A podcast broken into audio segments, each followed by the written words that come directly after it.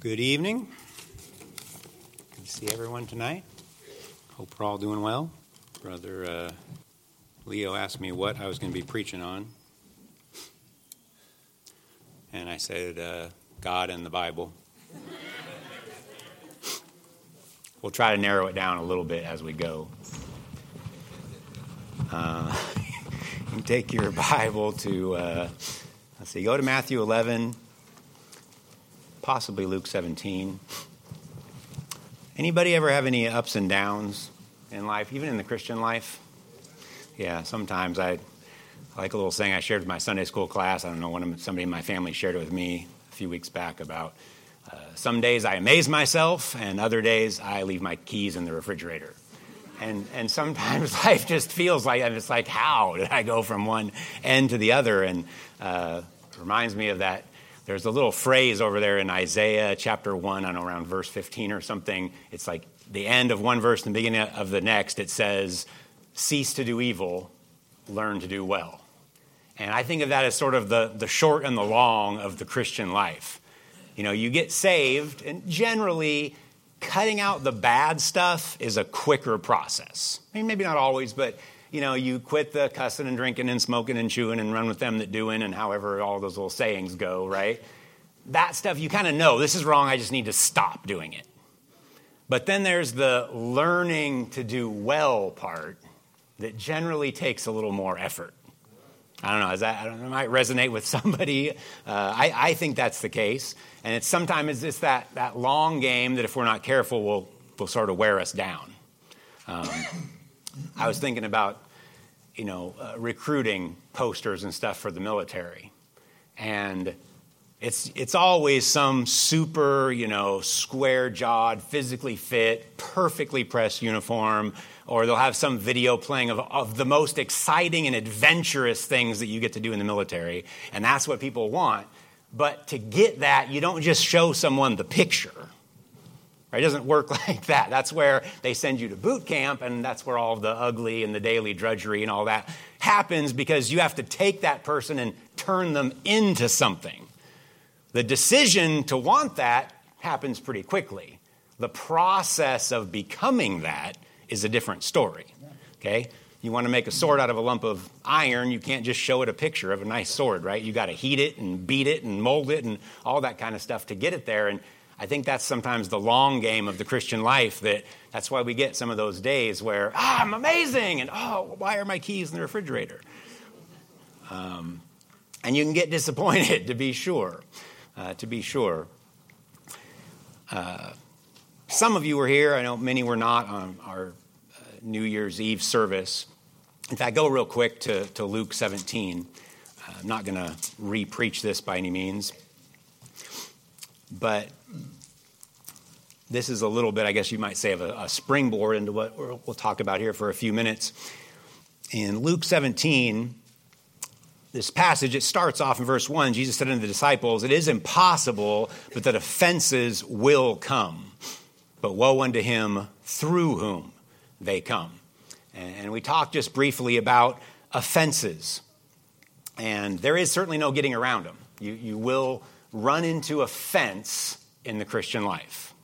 You'll run into offense in life in general. Offending people and being offended come easy. It's the mending of those relationships, it's the reconciliation that's difficult. That's the long game, right? That's the difficult part. And I just pointed out quickly that in these first 10 verses here in Luke 17, he talks about offense in verse 1 and 2. And then it, he goes through what might seem like four sort of disjointed teachings, but I think the other three that uh, in verses three and four, he talks about forgiveness. Well, if you've ever been offended or you know much about offense, you'll know that some forgiveness is going to be required if you're going to mend that relationship. But we don't always like to forgive. Sometimes we like to almost hold back a little bit or hold it like we have some sort of a, an ace in our pocket that we can play later on, hold it over people. But Jesus said, if your brother offends you seven times in a day and comes back for repentance, then you're to forgive him every time. That's probably why the third thing he talks about in verses five and six is faith. Because when the Lord tells you that you need to forgive at that level, you might be inclined also, like the apostles, to say, Lord, increase our faith. Because I don't know how I'm going to do that. I have, a, I have trouble forgiving somebody the first time they offend me. And you want me to do it seven times in a day? It's going to take some faith. And then he ends in verses 6 through 10 talking about the attitude of a servant.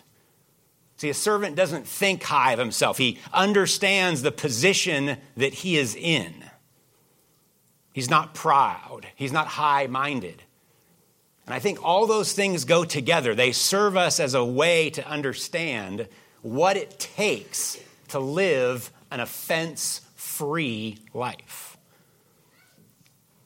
Matthew 11, I don't know if I gave you that already, but you can turn over there. A life free of offense. it's a difficult thing, but it's a glorious thing. We sometimes I think get. uh, in our preaching, we sometimes preach like from the result we want, kind of like that recruiting poster I'm talking about. And it's so easy to point out faults or how someone needs to be doing something better. It's as if we're, we're taking someone who's a, a complete, brand new, not even a recruit yet, and when, when he does something wrong, we just point at that picture of the perfect soldier or sailor or whatever and say, well, just be like him. You're doing it wrong. Just, just be like that guy. Do the right thing without the instruction of how does a person get there. Well, you should stop being offended. That's true. I mean, it's plain from the scripture. But how do you stop being offended? What are, the, what are the steps, if you will? And I don't just mean here, give me 10 check boxes. I think that's why Jesus is teaching the way he does in Luke 17. He's saying, it, look, it's impossible. Offenses are going to come. And this is how you live above being offended all the time. It takes forgiveness, it takes faith, it takes keeping a servant attitude. In Matthew chapter 11, we have John the Baptist who's in prison. Uh, in verse 1 there it says it came to pass when jesus made an end of commanding his 12 disciples he departed thence to teach and to preach in their cities now when john had heard in the prison the works of christ he sent two of his disciples and said unto him art thou he that should come or do we look for another that's interesting isn't it this is john the baptist who's doing this if you know much about the, the story you might be tempted to think as i'm sure i was the first time i read it well, how, why is he asking that question? Certainly, John the Baptist knows who Jesus is. Well, I don't know. I mean, God wrote this, not me. And Jesus answered and said to them, verse 4 Go and show John again those things which ye do hear and see. Now remember, John spent a long ministry of preaching to people, many of whom didn't want to hear what he had to say directing people to the Messiah who would one day come, who he said, I'm not even worthy to unlatch his shoes. But now he's sitting in a prison cell. And, and maybe some disappointment has crept into it. Maybe that's not how he expected this thing was going to end. You know, these people in the Bible are human beings just like us. And it is easy to lose sight of that. Some of the stories are pretty fantastic, very strange to what we would consider everyday life. And it's easy to start thinking, well, surely they were very much different than us. Someone like John the Baptist, he never would have doubted Jesus. Well, I don't know. He's sitting in a prison cell and he sends two of his disciples and says, Go ask Jesus, is he the one or should we be looking for somebody else? Now, I've heard people say, well, he just did that so that the two messengers he sent would ask the questions and they would be convinced. I'm like, well, I don't think that's what, how this reads. Jesus says in verse 4, Go and show John again those things which ye do hear and see. The blind receive their sight, the lame walk, the lepers are cleansed, the deaf hear, the dead are raised up, the poor of the gospel preach to them. And then notice verse 6 And blessed is he whosoever shall not be offended in me. What a strange way to end that list of things. And to someone like John the Baptist, no doubt. You know, sometimes I think people get discouraged, they get disappointed or, frankly, offended at God because things have not worked out the way they think they should have worked out. Well, I did all the stuff that they told me to do, but you know, life has just hasn't fallen in place for me like I thought it would. I, I prayed that God would heal me and he didn't do it. Blessed is he who's not offended in me. Say, well, certainly a man of God like that, how could a prophet, someone like John the Baptist, ever be offended or disappointed in God? It happens. Elijah was one of the most mighty prophets in the Old Testament. And I mean, within moments of literally calling down fire from heaven and winning a battle, an open battle against the enemies of God, he turned right around and went into despair. I mean, I don't know how else to account for it. Don't tell me it can't happen, even amongst God's people. And we are certainly not immune. You know, God is not obliged to our agenda. And I think that's why a lot of people end up disillusioned or disappointed in their Christian life. They have an agenda, and God's not on board with it. And they're not going to let go of it. And disappointment comes, our expectations go unmet, it turns into disillusionment and eventually bitterness. And bitterness causes people to walk away from the faith, to shipwreck their faith. They become bitter against God. Disappointment can also lead to the perception of injustice. Well, how come that person's so happy? They seem like, you know, they're just following Jesus and everything's great, and here I am off the sidelines, or I just find religion or God boring. Why is that, Lord? I thought you were going to fulfill my life and everything was going to be great. Well, you apparently have a different plan than God does. The Bible indicates that there is no unfaithfulness in God. God is always faithful and he's always true to his word. So when we're disappointed with God, I, can think of three reasons. We have either misunderstood what God has promised, misunderstood what he's taught us, or we are impatient and God simply has not fulfilled what He's said yet, or we are not doing our part. Go over to John chapter 11. John 11.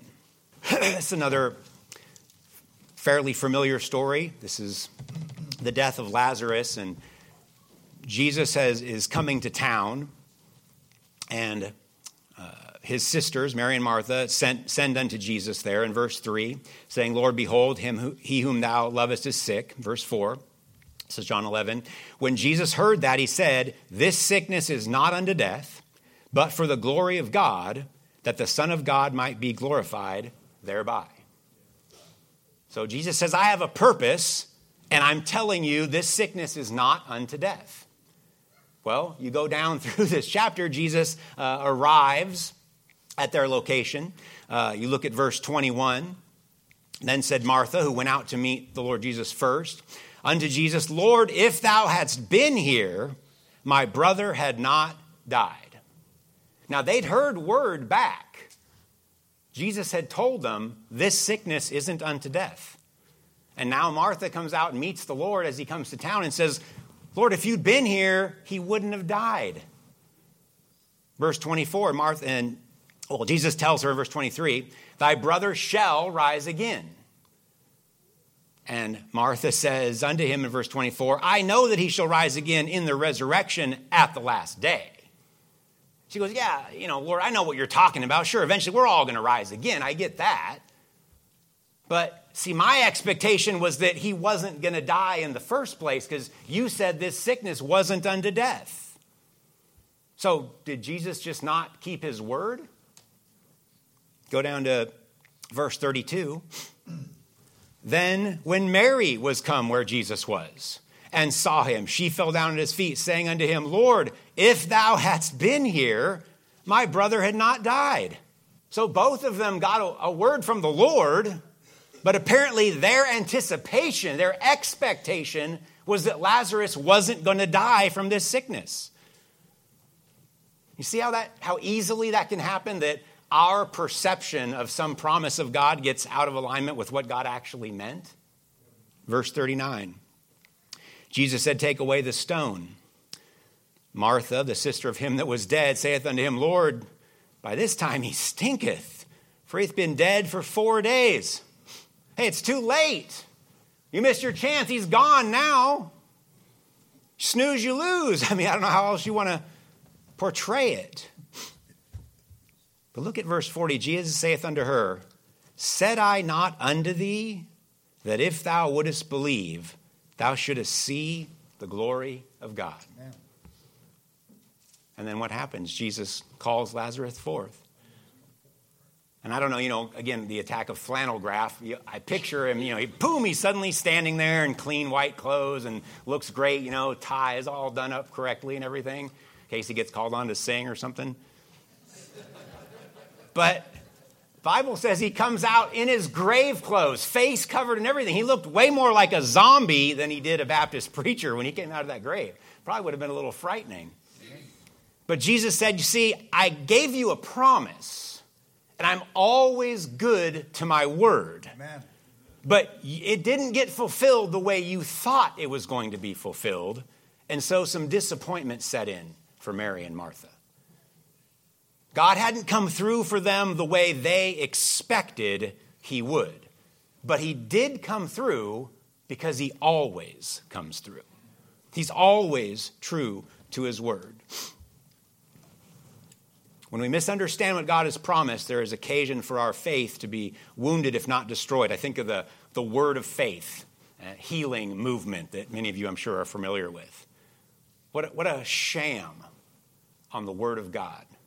A misrepresentation of who God is and how he works, and how many people have had their perception of God ruined by that falsehood. Christian, what promise has God made to you that he hasn't fulfilled? On what grounds do we base our disappointment or offense toward Him? Find the root of that. And you get in this book and you find out if you're holding on to something that you just thought He said or that someone told you He said, or is it what He actually said that we're holding on to? Proverbs 13 12 says, Hope deferred maketh the heart sick. Sometimes it's just a matter of patience, isn't it? I mean, we're all hoping, aren't we? I, am ready to go home right now. I don't have to finish this message. If God wants to come back and get us. Amen. Won't bother me one bit.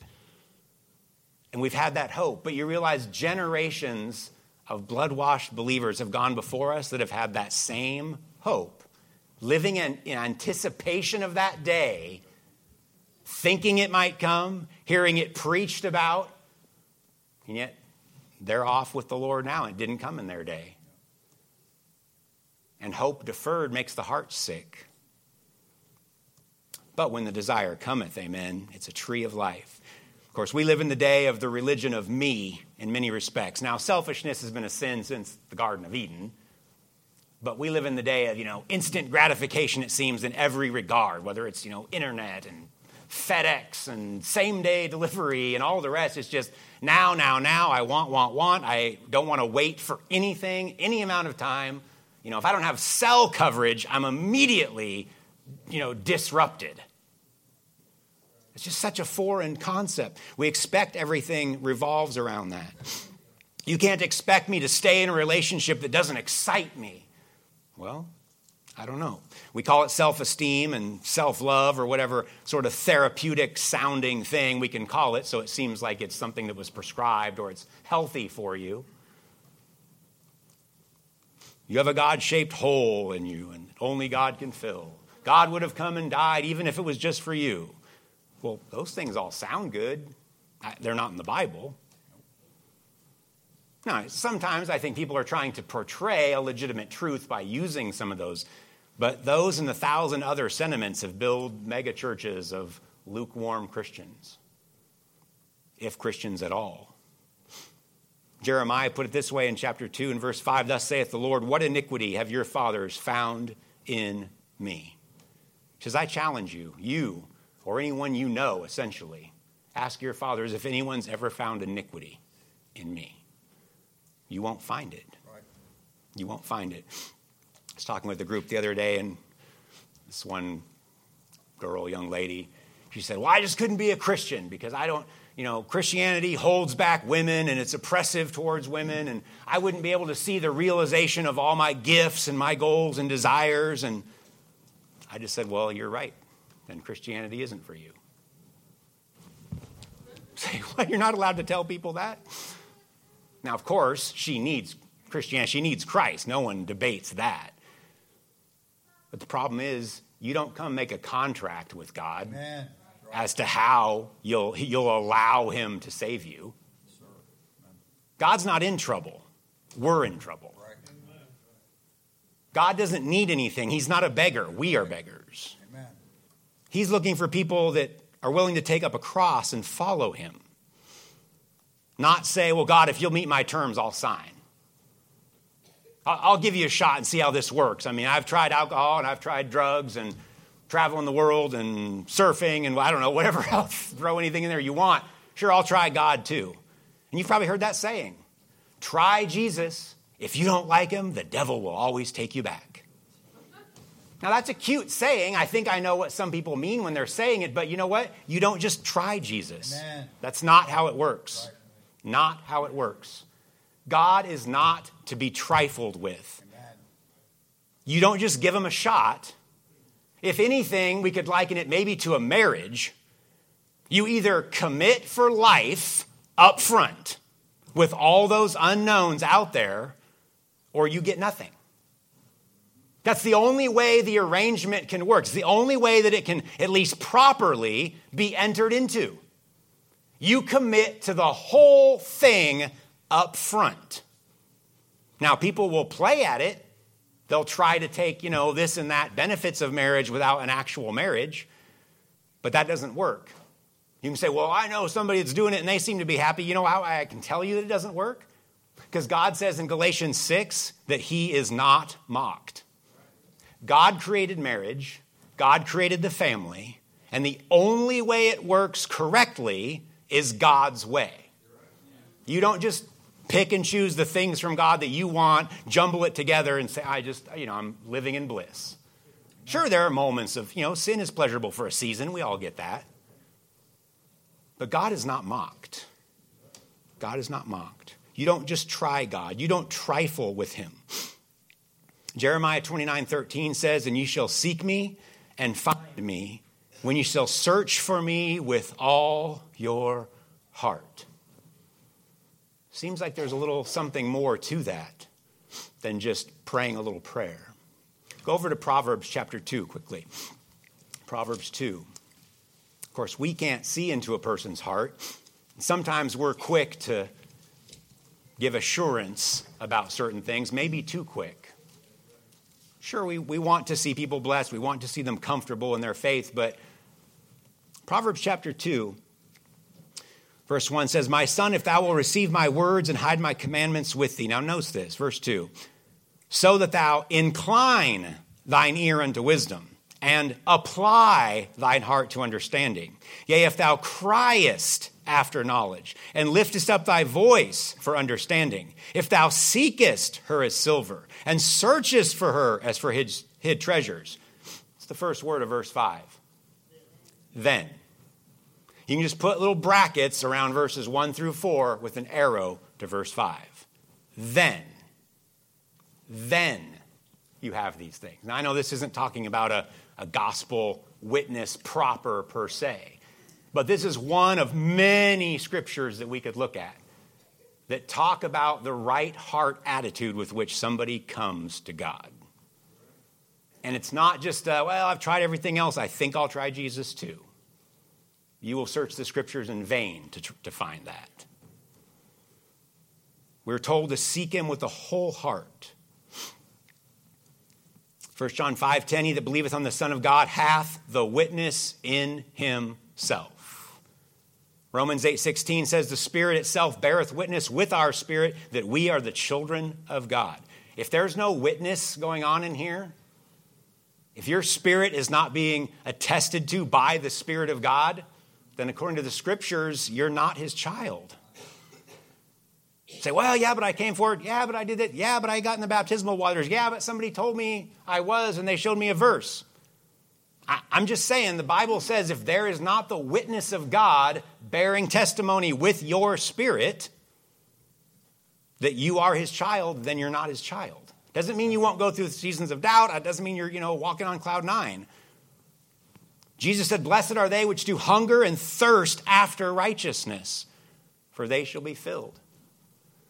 Will you go without food or water for a little while? Some of you probably have, whether it be a, a fast on purpose or maybe you were just in a circumstance where you didn't have either. It doesn't take long, and pretty soon that's all you can think about. I, have only ever gone, I think, maybe three days without food, but I went one time over 24 hours without water, and I couldn't concentrate on anything but how we were going to get water. Now, many have gone far longer than that, I'd be ashamed to say, but I have some idea of what being genuinely thirsty is like. God said, People who thirst and hunger after me, they're going to be blessed. They're going to be blessed. The world offers many alternatives, most of them having a much more a quicker sense of gratification. But to the one who is God's child, there's no legitimate alternatives. When some of the disciples left, Jesus said to Simon Peter, Are you going to go away also? Simon Peter said, Lord, to whom shall we go? Thou hast the words of life.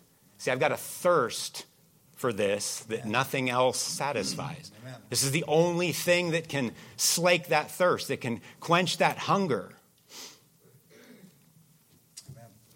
Psalmist said, I had fainted unless I had believed to see the goodness of the Lord in the land of the living. We need strength from the Lord. Writing to the church of Philadelphia, he tells them that they have little strength, but he doesn't scold them for that. But he does say, O ye of little faith. So you can't just decide how much strength you have. You might pray to get more, but you can exercise faith. You can choose to trust God through that discouragement. Ephesians 6 says, above all, taking the shield of faith. The shield of faith, wherewith you shall be able to quench all the fiery darts of the wicked. Disappointment, offense in God can come because we misunderstand God's promises. It can come because we're not patient in waiting on God's promises. And sometimes it can come because we just don't ask. Go to Deuteronomy chapter 4, and we're going to close. Deuteronomy chapter 4. I have been had cause to wonder this a, a few times here recently. You know, discouragement comes, it starts to set in, and you find yourself after a whole bunch of hand wringing and sweating and everything else and asking questions God just spoke to me and said, You know what? Did, did you even ask for help with that? You, you say you want this, but did, have you ever even asked me for it? God loves his children. He delights to give them the things they ask for if they're asked in his will. Deuteronomy chapter 4 and verse 29 he says, But if from thence thou shalt seek the Lord thy God, thou shalt find him if thou seek him with all thine heart and with all thy soul. Look at verse 32. He says, For ask now of the days that are past, which were before thee, since the day that God created man upon the earth, and ask from the one side of heaven unto the other, whether there hath been any such things as this great thing is, or hath been heard like it. And God's saying is, He's talking about the nation of Israel. Has God ever worked through a people like this? Has God ever done the great things that you've seen Him do? He says, ask. Ask anyone you know. Ask people all the way back to the creation of the world. Ask from one end of heaven to the other, and you'll find it so. Ask Him. Ask Him. Abraham asked God for a city. Moses asked to see God. Now, God said, I can only show you my hinder parts, but that's still a pretty tall order. I think we can agree. Caleb asked for a mountain. Peter asked to walk on water. One woman asked just for the crumbs that fell from the master's table. A blind man asked Jesus for mercy and had his sight restored. A woman at the well asked for living water and she received it. Ask. Is anything too hard for God? There's an interesting verse, you look it up sometime in Isaiah chapter 45, verse 11. God says, Concerning the works of my hands, command ye me. And it's not a question. Now, God's not some sort of a puppet that we pull with strings, but the very thought that God would even entertain us commanding the work of his hands is an amazing thought. You may know this song. I don't know. I, I, think Mark Rogers sings it. It's called Just Ask. And I'll read it for you as we close. He says, Alone in the darkness, you're wondering, is Jesus still listening to me? Is he truly aware of my suffering? And is this the way it always will be? My friend, I know the answer to your question, but don't trust my opinion alone. You should ask the host of others, sisters and brothers who've been there, and their stories live on. I too have stood in the darkness, not wanting to walk one more mile, my mind filled with unanswered questions, hiding tears behind every smile. But then I drew strength from those pilgrims, the ones who were the first to believe. When their faith reached out to touch him, his arms reached back to help them, and he's able to do the same for you and me. Just ask the woman at the well, the thief on the cross, the lame man who's walking, the dumb who tell it all. Ask the beggars and lepers who've been touched by his hand. Can he handle an impossible task? They'll know the answer. Just ask.